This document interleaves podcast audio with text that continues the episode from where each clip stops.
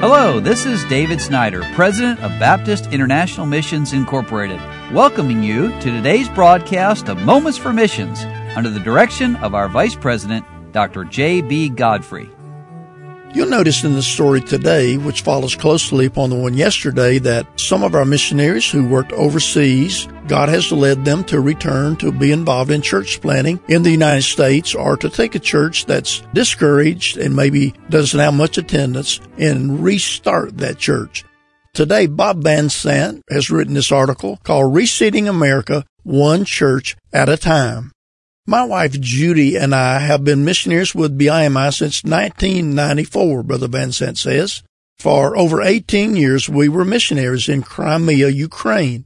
That changed in February 2014 when Crimea was seized by Russia. Our mission field changed without our address changing. Immediately, it became a struggle to stay in Crimea. Direct opposition, constant struggles with the Russian occupation, and new laws made life very difficult for American missionaries. New laws prohibited witnessing and preaching. We spent thousands of dollars trying different types of visas and flying in and out of the country. In March of 2018, with tears and heavy hearts, we said goodbye to our beloved churches. It did not take long for God to reveal our next assignment. One week after returning to the States, Berean Baptist Church in Newville, Pennsylvania, called us to candidate. It was a small church, about 10 members, striving to survive. They had been without a pastor for over nine months and were meeting once a week in a rented storefront property. The warm welcome and eagerness of the people were what we needed.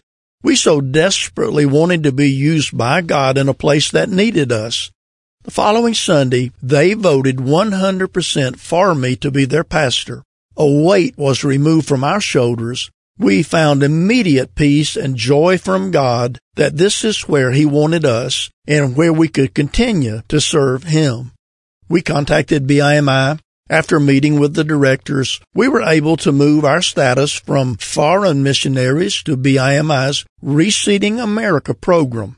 We cannot begin to write in this article how God lovingly directed our move to Pennsylvania. BIMI has been helpful and encouraging all along the way. The Reseeding America director, Bob Larson, and his wife, Jennifer, came to our church in October and helped me mail 4,000 flyers to the Newville area. We had visitors and gained one family. We're still getting feedback from that effort. What is the difference between starting a church overseas and restarting a church in the United States? There are actually quite a few differences. Most of the people who attended the seven churches in Ukraine and Russia were saved in our ministries. They only knew what we taught them from the scripture. Throughout our time there, we passed out Bibles and gospel tracts by the thousands. People stood in lines just to get a copy of God's Word. We saw people cry and kiss their Bibles while hugging them to their chest. There was a real hunger for God and His Word. Hundreds were saved as a result. Then the ability to buy on credit came to the country. Stores were loaded with products people desired but could not afford.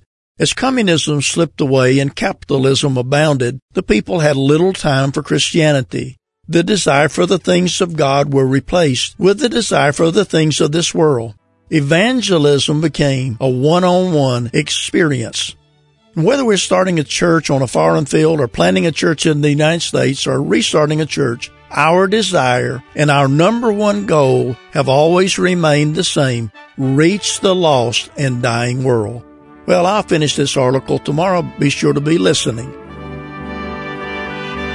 You've been listening to Moments for Missions. For further information, please write to BIMI P.O. Box 9, Harrison, Tennessee 37341, or call us at 423 344 5050. Or you can visit us online at www.bimi.org. Until next time, may the Lord richly bless you.